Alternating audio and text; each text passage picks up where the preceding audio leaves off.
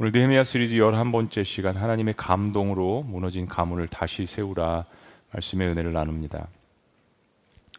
무너진 것을 어, 다시 재건설하는 것은 어, 아예 싹 갈아엎고 새롭게 시작하는 것보다 어, 훨씬 더 힘든 어, 일인 것 같습니다. 어, 이 차 세계대전을 전후로 해서 그런 그 재건설하는, 국가의 재건설을 경험한 나라들이 많이 있지만 그 중에 저희들이 세 나라를 대표적으로 이야기하죠.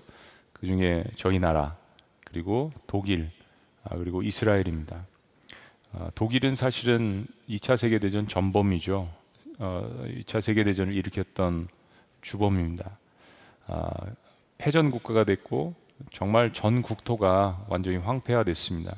우리가 잘 알듯이 라인강의 기적을 일으켜서 세계 경제 대국이 되었습니다. 아, 대한민국 역시 아, 이 차 세계대전 후에 천구백사십오 년 아, 또 저희들이 해방을 맞이했지만 천구백오십 년 육이오 전쟁으로 말미암아서 말할 수 없는 고통과 고난이 저희 민족에게 있었습니다. 그러나 라인강의 기적처럼 한강의 기적을 이루어내서 어, 세계 십 대 경제 대국의 반열에 올라간 아, 그러한 국가가 되었습니다. 이스라엘은 천구백 년 동안 나라 없이 떠돌아 다녔습니다. 그러다가 이 차 세계대전 후에 아, 공로를 인정받아서 천구백사십팔 년에 아, 키부츠 공동체, 백 개로 이루어진 키부츠 공동체를 중심으로 어, 그 황폐한 땅 팔레스타인의 이스라엘 국가를 건설하게 됩니다. 이 세 나라의 공통점은 아무런 소망이 없다라고 어, 여겨지는 그런 폐허에 의해서 민족과 나라를 다시 재건축했다라는 것입니다. 그런 의미에서 느헤미야서는 아무런 소망이 없는 폐허가 된 도시 예루살렘에 하나님의 어떤 놀라운 그 기적을 보여주는 역사책입니다. 아, 단 오십이 일 만에 성벽을 완성을 했습니다. 근데 끝난 것이 아니라 이제 큰 숙제가 남아 있습니다. 과연 누가 예루살렘 성벽 안에 들어가서 살 것인가 하는 문제입니다. 아, 잘 쌓아놓은 성벽이 있으면 도시일수록 사람들은 안정감을 느끼고 성 안으로 몰려들었습니다. 거기서 경제도 이루어지고 문화도 이루어지고. 그런데 지금 예루살렘의 상황은 정반대입니다. 성벽이 완성되었다는 것은 이제 적군의 타겟이 된다는 말이고, 그 성 안에 거한다는 것은 그런 위험을 이제 감수해야 된다는 이야기입니다.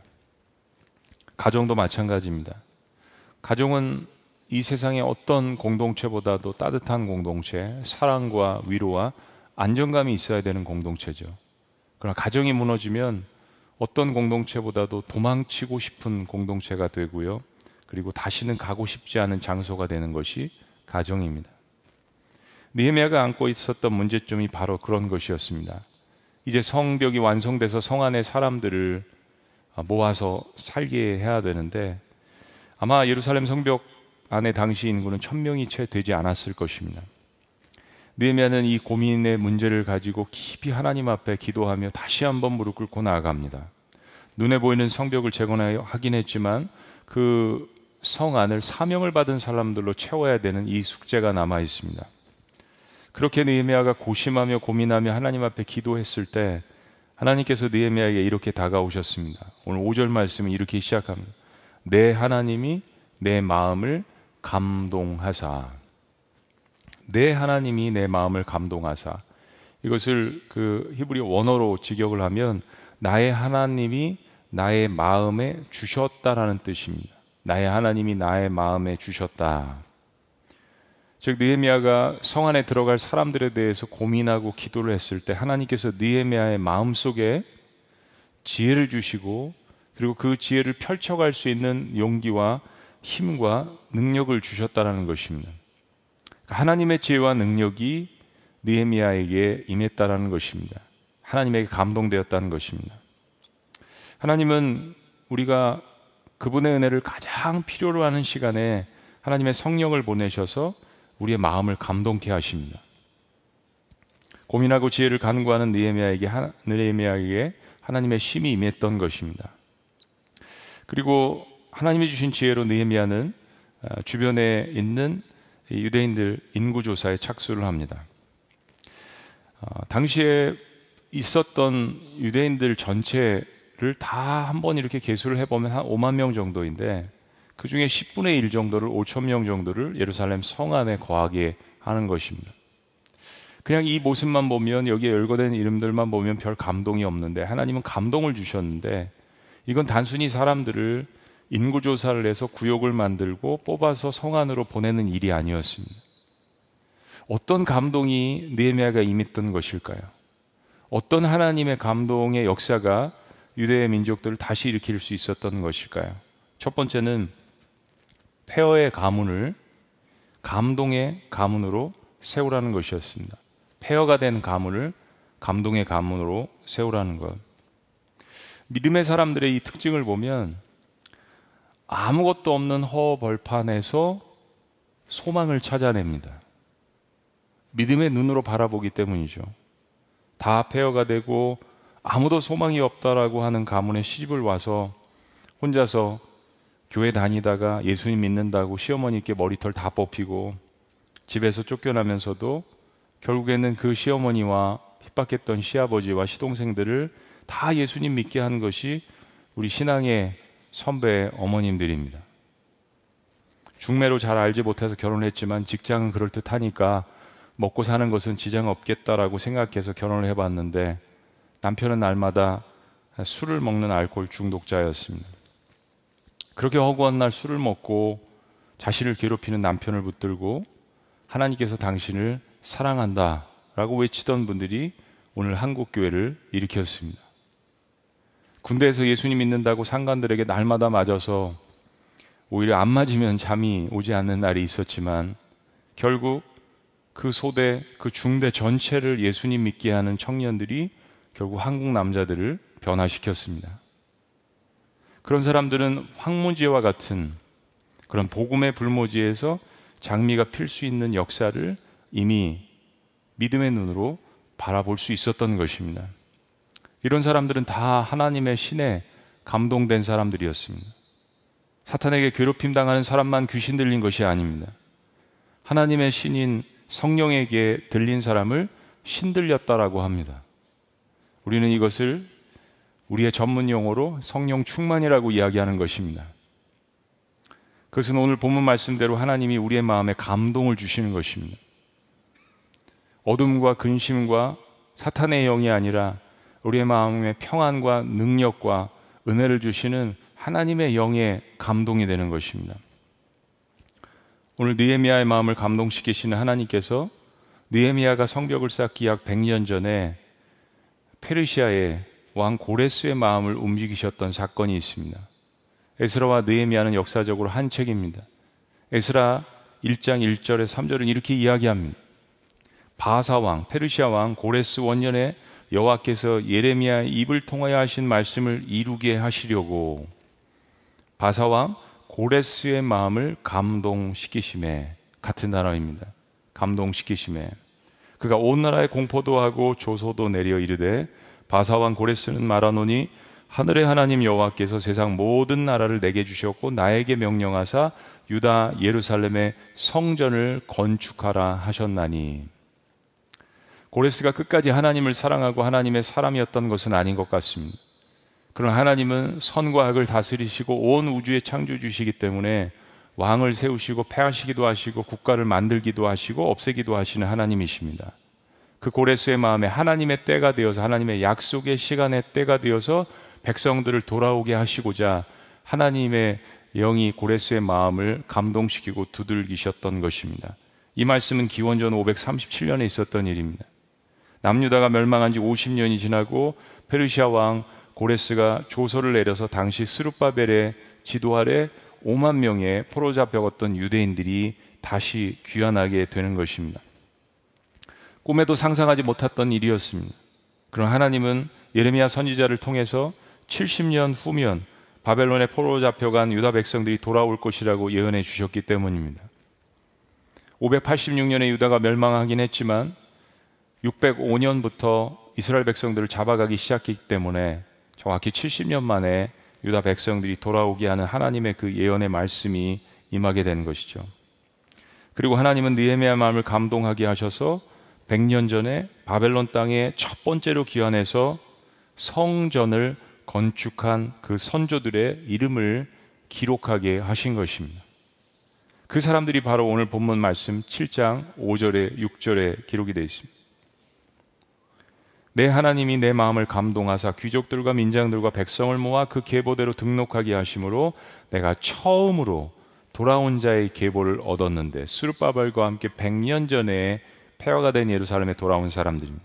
거기에 기록된 것을 보면 육 절, 옛적에 바벨론 왕 느부갓네살에게 사로잡혀 갔던 자들 중에서 노임을 받고 예루살렘과 유다에 돌아와 각기 자기들의 성읍에 이른 자들 곧 하면서 그 이름들이 열거가 되는 것입니다. 느헤미야가 지금 감당한 이 예루살렘 어마어마한 성벽 건축에 비하면 백 년 전에 스룹바벨과 오만 명이 와서 건축한 성전은 보잘것없는 것이었습니다. 그리 어려운 것은 아니었습니다. 그러나 하나님께서는 일 세대들의 헌신을 결코 잊지 않으시는 것입니다. 사실 그 스룹바벨과 돌아온 사람들은 성벽 건축에 많이 참여하지는 못했습니다. 그러나 그 오래전에 훨씬 더 열악한 환경 가운데 있었던 예루살렘 땅에 돌아왔던 백 년 전에 그 조상들을, 그리고 그 후손들을 하나님께서 잊지 않으신다는 이야기입니다. 자, 그런데 스룹바벨을 지도자로 위시한 열두 명 대부분의 이 지도자들은 모두 유다와 베냐민 지파였습니다. 칠 절 말씀, 스룹바벨과 예수아와 느헤미야와 아사라와 라하마와 나하마니와 모르드게와 빌산과 미스베렉과 비고에와 느훔과 바하나와 함께 나온 이스라엘 백성의 명수가 이러하니라. 그들은 비록 포로로 타향살이를 했지만 그래도 이제 시간이 많이 지나서 그 문화에 동화되고 이 세, 삼 세, 사 세가 이미 그 땅에 살아가는 사람들과 같이 살아가고 있고 안정되고 정착된 사람들이었을 것입니다. 그런데 과감히 바벨론의 생활을 버렸다는 이야기입니다. 정말 예루살렘이 멸망한 지 오십 년이 지난 오백삼십칠 년에 예루살렘은 아무것도 남아있지 않았습니다. 그런데 그들은 이 황폐한 땅에 한 줄기의 소망을 가지고 다시 돌아오기를 결단했습니다. 왜 그럴 수 있었을까요? 이 돌아온 오만 명은 분명히 포로로 잡혀간 지 칠십 년이 되는 시점에 하나님께서 돌아오게 하시겠다고 하신 그 약속의 말씀을 붙들고 있었던 사람들이었습니다.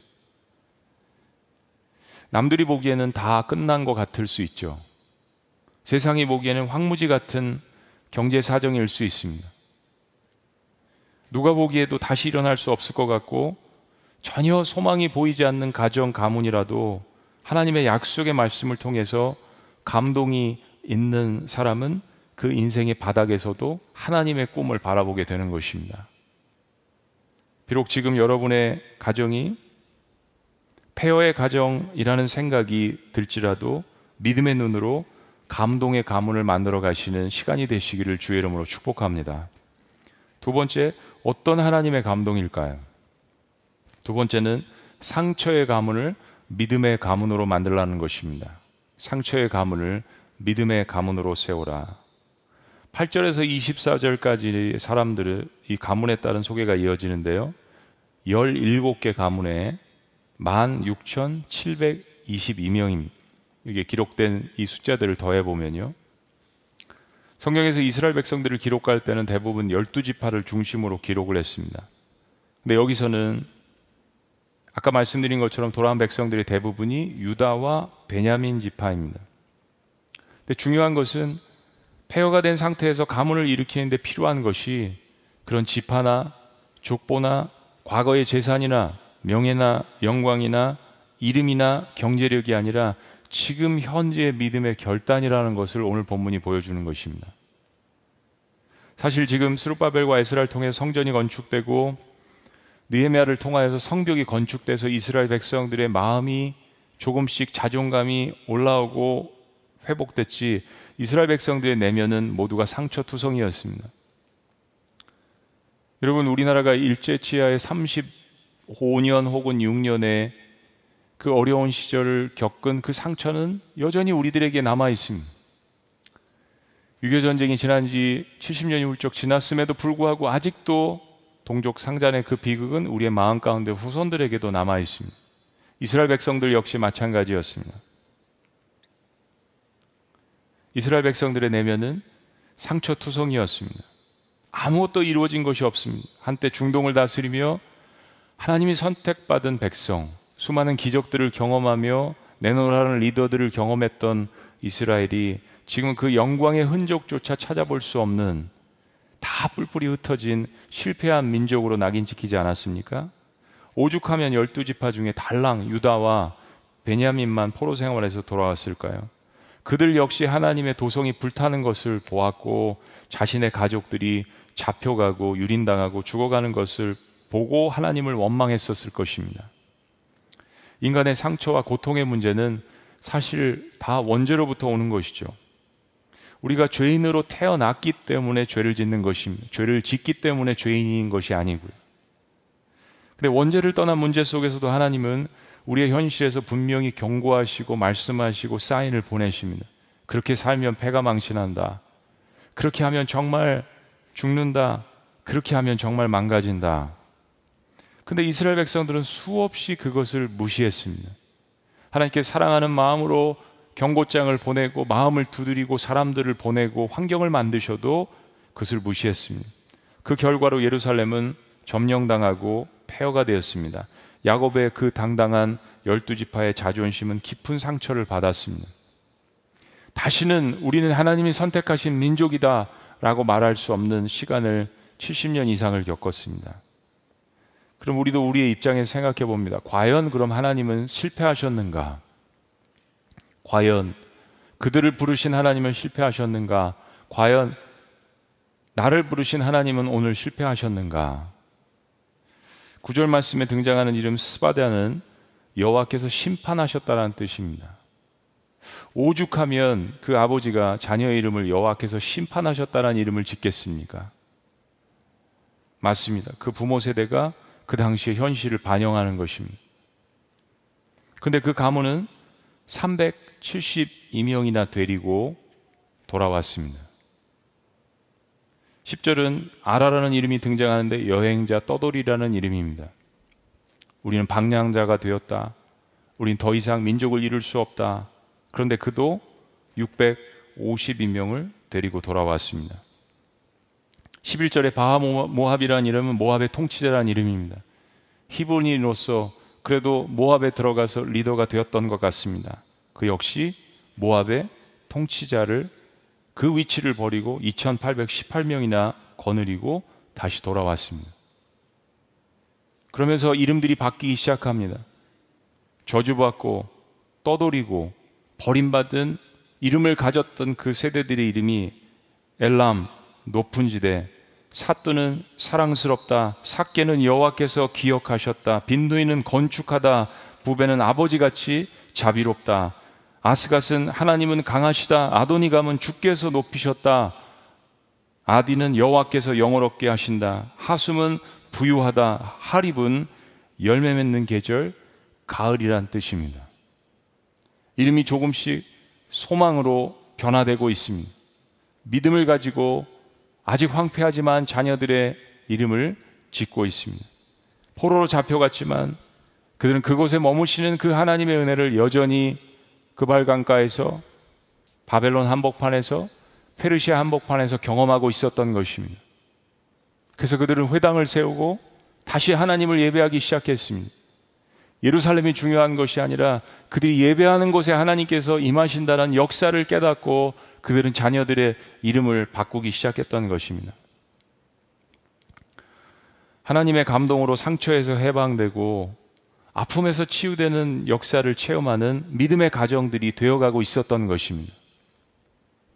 오늘 추석이, 추석이 시작되는 주말에 혹 과거 여러분들의 가정과 가문의 상처가 있으셨다면 오늘 이 시간 이 말씀을 통하여서 하나님의 감동으로 상처의 가문이 하나님이 다시 세우시는 믿음의 가문이 되시기를 주의 이름으로 축원합니다. 마지막 세 번째는 어떤 감동을 하나님께서 이 역사 속에 기록하고 계신 걸까요? 마지막 세 번째는 저주의 가문을 영광의 가문으로 세우라는 것입니다. 이십오 절부터 삼십팔 절은 본적지별로 조사를 합니다. 느헤미야의 인구 센서스가 참으로 놀랍습니다.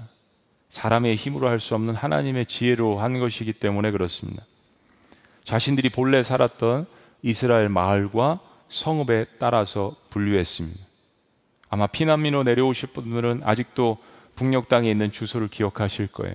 한국에 있는 많은 교회들이 이제 통일이 되면 어느 지역에 가서 내 고향에 가서 교회를 세우고 그 지역을 기도해야겠다, 그런 마음들을 가지신 분들이 많습니다.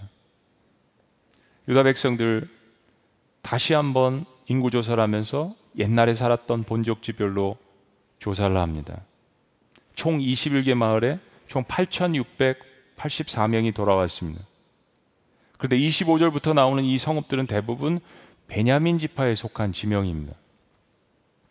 구약 성경의 야곱의 열두 지파 중에 베냐민은 가장 숫자가 적고 힘이 연약하고 어, 그냥 별 볼 일 없는 그런 지파였습니다. 그런데 사사기 이십 장에 보면 베냐민 지파에 속한 기브아 족속들이 돌이킬 수 없는 치명적인 실수를 하게 됩니다.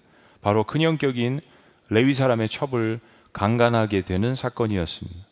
이 사건으로 힘이 센 레위 지파와 나머지 이스라엘 백성 다른 지파들 사십만 명이 일어나서 베냐민 지파를 치는데 거의 베냐민 지파를 다 죽이고 멸절을 시켜버립니다.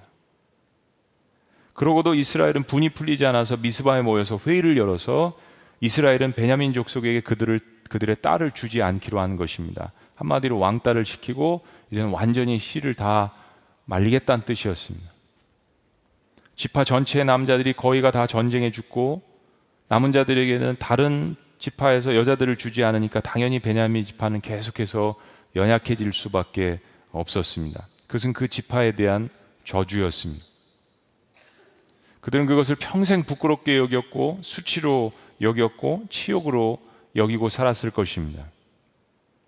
근데 하나님은 그런 가문에도 하나님의 은혜를 남겨두시는 법입니다. 사사기 이십일 장에 베냐민 지파의 회복이 암시되어 있는데 이스라엘의 초대 임금으로서 바로 베냐민 족속인 사울이 나오게 됩니다. 하나님의 가장 위대한 사도인 사도 바울 역시 베냐민 지파입니다. 다윗의 친구인 요나단도 베냐민 지파였습니다. 그렇게 연약하고 저주받고 상처받고 가장 미약한 베냐민 지파가 오늘 하나님과 의리를 지키고자 다른 열 족속은 제대로 돌아오지 않는데 예루살렘 성으로 돌아왔다는 이야기입니다. 인생은 끝까지 가봐야 하는 거예요. 가난하고 상처받고 연약하니까 미련 없이 바벨론의 풍요로운 삶과 페르시아의 찬란한 문명을 버리고 폐허지만 자신의 고향으로 돌아왔습니다. 여러분 가문의 역사에 혹시 살인의 그러한 범죄가 있었나요? 근친상간의 역사가 있었습니까? 혹시 이혼의 아픔이 있습니까? 많은 가족들이 질병 때문에 고통을 당하는 그러한 역사가 있습니까? 관계의 단절이 있나요? 여러분은 흙수저 가문이신가요? 그러나 말 못할 아픔과 상처로 인해서 정말 어두운 그늘이 있다고 하더라도 하나님을 만나면 여러분의 문제는 해결받을 수 있음을 단순히 믿으란 이야기가 아니라 오늘 역사책에 분명하게 기록되어 있습니다. 베냐민 족속을 통하여서요. 하나님이 감동을 주시면 예수님을 믿지 않을 것 같은 내 남편도, 내 아내도, 내 가족도, 자녀들도 주님 앞으로 돌아올 수 있습니다. 하나님이 감동을 주시면 온갖 중독과 우울증과 마음의 문제로 인해서 망가진 그러한 심령에도 치료와 회복을 주실 것입니다. 그런 마음으로 이번 블레싱 전도 축제를 준비하셨으면 좋겠습니다. 다시 한번 하나님께서 나에게 주신 은혜를 내 가정과 이웃과 가문에게 나누는 것입니다. 또 하나의 믿음의 가문을 하나님께서 나에게 주신 그 은혜를 나눔으로 인하여서 누군가의 가정을 다시 일으키는 것입니다. 누군가의 저주받은 가문을 하나님의 믿음의 가문으로 일으키는 것입니다. 여러분 지금까지 말씀드렸던 것은 바로 예수님의 족보였습니다. 예수님의 족보에는 이방인 기생 라합이 들어가 있지 않습니까? 다윗처럼 간통을 한 사람도 들어가 있습니다. 자신의 충실한 부하를 살인한 다윗의 이름이 들어갔다는 이야기입니다. 유대인들이 천민시하는 이방 여인 룻도 들어가 있습니다. 부끄러운 근친상간, 입에 올리기도 힘든 유다와 다말도 들어가 있습니다. 그 유다 지파도 오늘 베냐민처럼 예루살렘 성벽을 쌓기 위해서 돌아왔습니다. 은혜를 깨달으면 돌아오게 돼 있는 것입니다. 죄를 정당하라는 말씀이 아닙니다. 왜 예수님께서 십자가에 돌아가셨는지를 깨달으라는 이야기입니다. 예수님은 나의 그런 죄 때문에 대신 돌아가셨습니다. 거기에 대한 감격과 감동이 있는 사람은 어떤 상황 가운데서도 다시 인생을 살 수 있는 것입니다. 어떤 상황 가운데서도 다시 하나님께로 돌아올 수 있는 것입니다. 다시 새롭게 시작할 수 있는 것입니다. 그게 바로 세상의 신이 아닌, 세상의 문화가 아닌 하나님의 심에 감동된 사람들입니다. 그런 하나님께서 여러분을 감동케 하신다면 여러분은 충분히 이런 상황에도 불구하고 다시 일어날 수 있음을 믿습니다. 느헤미야의 아버지는 그의 아버지로부터 저주받은 이름을 갖고 태어났습니다. 하가리아, 하나님이 저주하신다. 하나님이 우리의 삶을 방해하신다. 하나님께서 어둡게 하신다. 얼마나 버림받은 마음이 들었으면 자녀의 이름을 하나님께서 저주하신다, 방해하신다, 우린 일어날 수 없다. 그런데 하가리아는 그의 인생의 어느 시점에 하나님의 은혜를 다시 깨달았습니다. 그리고 하가리아는 자신에 대해서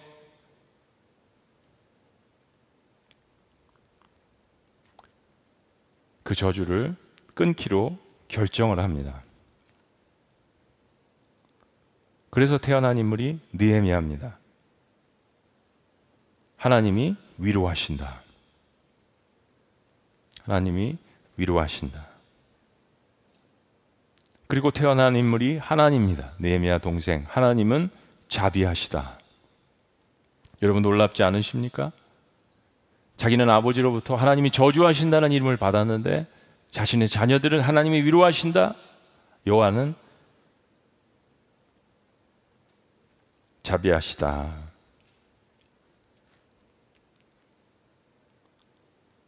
자신에 대해서 폐허가 되었고 저주가 받았던 이 모든 것들을 하나님의 은혜로 말미암아서, 하나님의 감동으로 말미암아서 끊어버렸던 위대한 하나냐가 있었기 때문에 바로 느헤미야가 그 일을 완수할 수 있었던 것입니다.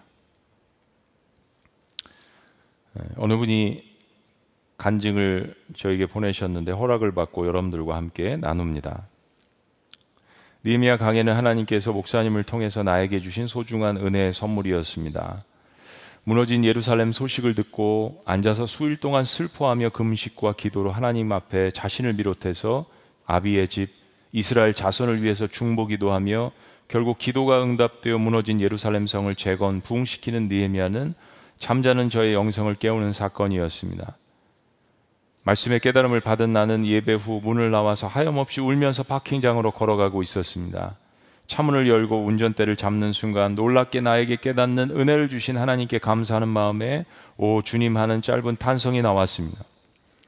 집을 향해 가는 내내 주님과 대화하며 진정으로 깊은 눈물의 회개 기도가 나왔습니다. 나는 물론이며 내 부모님, 가신 조상님들, 남은 혈육, 무엇보다 병상에 있는 남편을 위한 중보기도 때는 걷잡을 수 없는 눈물이 나왔습니다. 남편은 주님을 영접한다고 입으로 주님을 구세주로 시인하고 자녀가 되었지만 혼란스럽게도 본인의 선함과 의를 내세워서 늘 답답해하는데 그 대목에선 주님께서 미련해서 깨닫지 못하는 불쌍한 영혼을 용서해 주세요라고 간절히 기도했습니다. 집에 도착해서 기도는 연속되었는데 하나님께서는 남편 시댁에 상처받고 상처를 주는, 이제는 오래되어 묻고 잊고 사는 깊숙이 감추어진 비밀을 생각나게 하셨습니다. 남편의 큰형은 동성결혼을 하신 분인데 남편은 그곳으로 큰 상처를 받았고 또 혈육주간에 상처를 당하고 받는 해결되지 않는 문제가 있었습니다. 나는 그것을 끄집어내서 마치 느헤미야처럼 내 영이 남편 영이 되어서 주님께 무너진 관계 회복을 위해서 용서를 빌고 있었습니다. 오랜만에 주님께 이것저것 다 쏟아내는 뜨거운 눈물의 고백이었습니다. 얼마나 슬픈지, 주님께 죄를 진작 고백했어야 하는 일인데 모르고 살았던 시간이 너무 죄송하고 죄송했습니다. 기도를 마치고 잠을 자려는데 나의 영이 얼마나 기뻐하는지 신비스럽도록 좋은 기분으로 넘쳐났습니다. 깊이 잠 못 들면 어떡할까 걱정이 될 정도였습니다. 다행히 하나님께서 단잠으로 재워주셨습니다. 하나님은 나의 중보 회개 기도를 다 받으셨습니다. 남편이 아프다 보니 살려달라고 집중적으로 간구 기도만 열심히 했지 회개 기도를 잊고 있었는데 깨우쳐 주신 주님과 깊은 묵상이 되도록 이끄신 하나님께 감사했습니다. 주님, 주님을 향한 첫사랑의 새 불길을 다시 지펴주신 목사님 말씀 사역에 하나님 더욱 기름 부어주시고 도와주세요. 나에게 감동을 주셔서 회개케 하신 하나님께 이 모든 영광을 올려드립니다.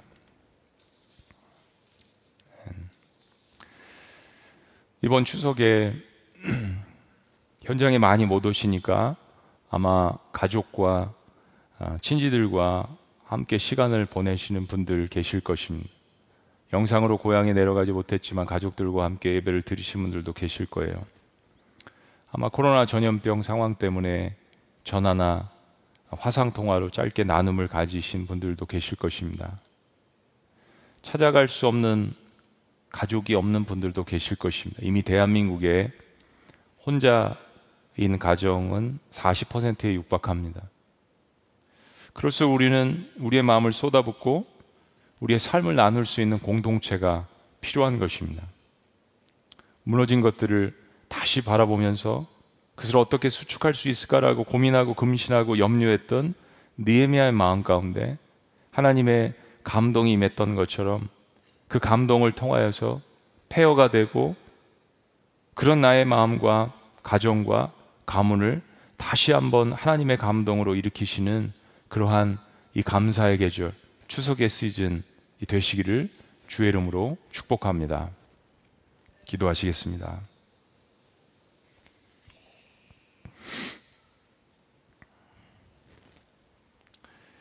그렇습니다, 여러분. 저희가 때로 괜찮은 듯 아무 일이 없었던 듯 그렇게 지낼 때가 있지만 그러나 괜찮은 것이 괜찮은 것이 아닌 내가 뒤돌아봐야 하며 내가 기도해야 하며 내가 회개해야 하며 내가 돌아봐야 할 사람들이 주변에 있고 그것이 내 가정이 될 수도 있고 내 가문이 될 수도 있고 내 이웃이 될 수도 있고 우리 교회 목장 공동체가 될 수도 있습니다. 혹은 그 주인공이 나일 수도 있습니다. 그럼 여러분들 축복된 분들입니다. 왜냐하면 오늘 이 말씀을 하나님의 은혜 가운데 들으셨기 때문입니다. 이 말씀조차 들을 수 없는 환경 가운데 있는 사람들이 있습니다. 폐허가 된 나의 마음을 다시 하나님께서 감동시켜 주셔서 오늘 예배의 자리에 오게 하신 하나님, 저희 가정과 저희 가문을 다시 한번 믿음의 가문이 될 수 있도록 붙들어 주시옵소서.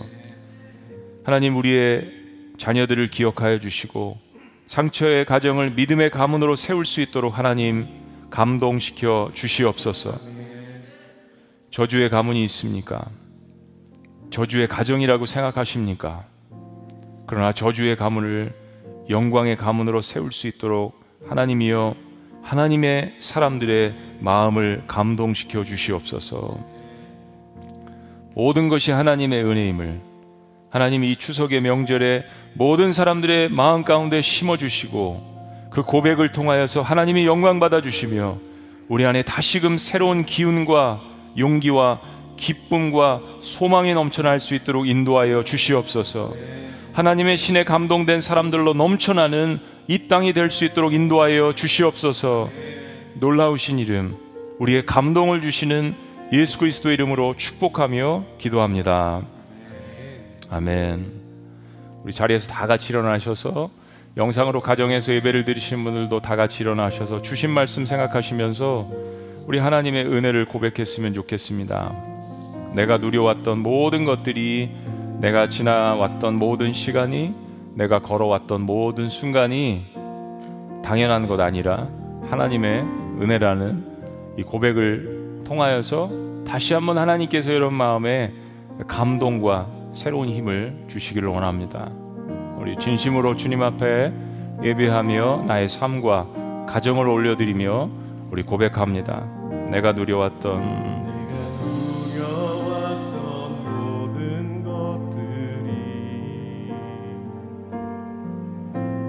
지나왔던 모든 시간이 내가 걸어왔던 모든 순간이 당연한 것 아니라 은혜였소. 당연한 것 아니라 은혜였소. 아침 해가 뜨고 저녁에 노을 아침 해가 뜨고 저녁에 노을 봄의 꽃향기와 가을의 열매 봄의 꽃향기와 가을의 열매 변하는 계절의 모든 순간이 변하는 계절의 모든 순간이 당연한 것 아니라 은혜였소. 당연한 것 아니라 은혜였소. 모든 것이 모든 것이 은혜였소. 은혜, 은혜,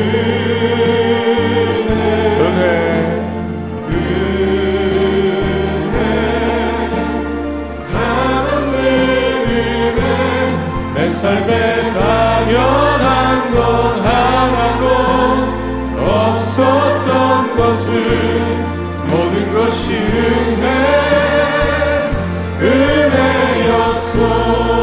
내가 이 땅에 태어나 사는 것.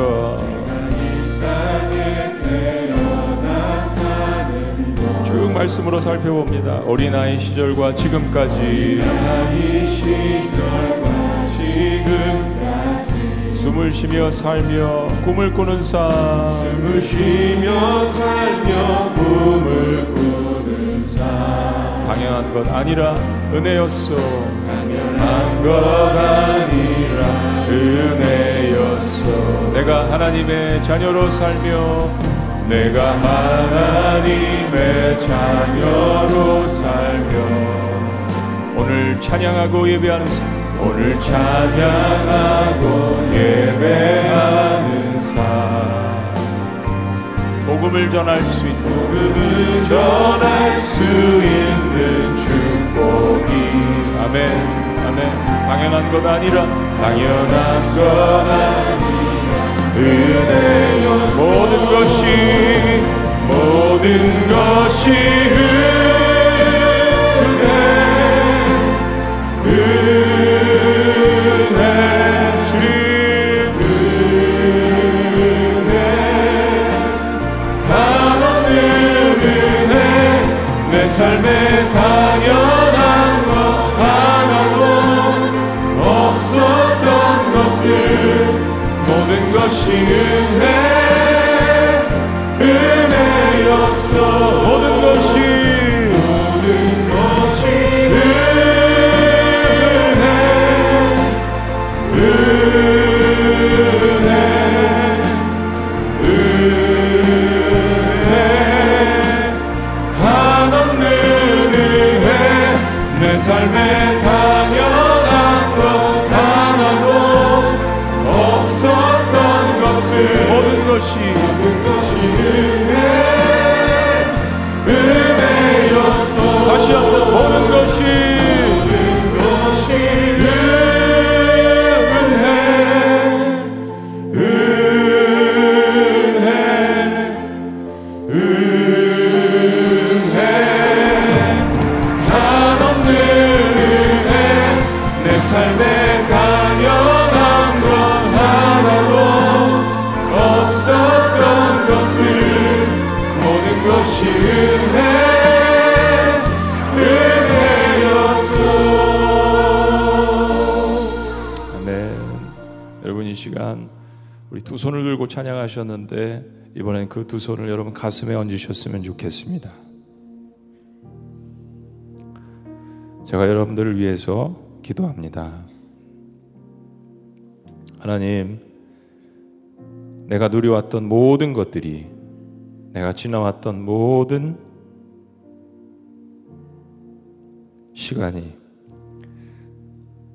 내가 걸어왔던 모든 순간이 당연한 것이 아니라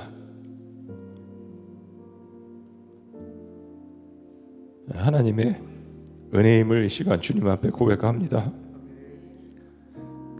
하나님, 다시 한번 하나님의 은혜로 감동되는 저와 우리 가정과 우리의 가문이 될 수 있도록 주님께서 주의 백성들을 축복하여 주시옵소서. 예루살렘의 거민들이 그들의 죄로 말미암아서 거의 멸절당하고 황폐하고 포로로 잡혀갔었지만, 그러나 하나님의 은혜는 다시 그들에게 찾아가서 그들이 모여서 예루살렘 성벽을 재건하며 예수님 오시는 그 시기를 준비하였던 것처럼, 하나님, 우리 가문도 그러한 감동의 가문, 믿음의 가문, 영광의 가문이 될 수 있도록 붙들어 주시옵소서. 하나님의 백성들의 간절한 소망과 기도를 응답하여 주시는 주님, 함께하여 주시며 그들에게 말씀하여 주시옵소서. 이제는 다시 한번 손을 벌려서 여러분 가정의 손을 붙듭니다. 현장에서 예배하시는 분들은 마음으로 함께 가족의 손을 붙드시길 바랍니다. 혹시 혼자 예배드리시는 분들은 예수님의 손을 붙드십니다. 교회 공동체의 손을 붙드십니다.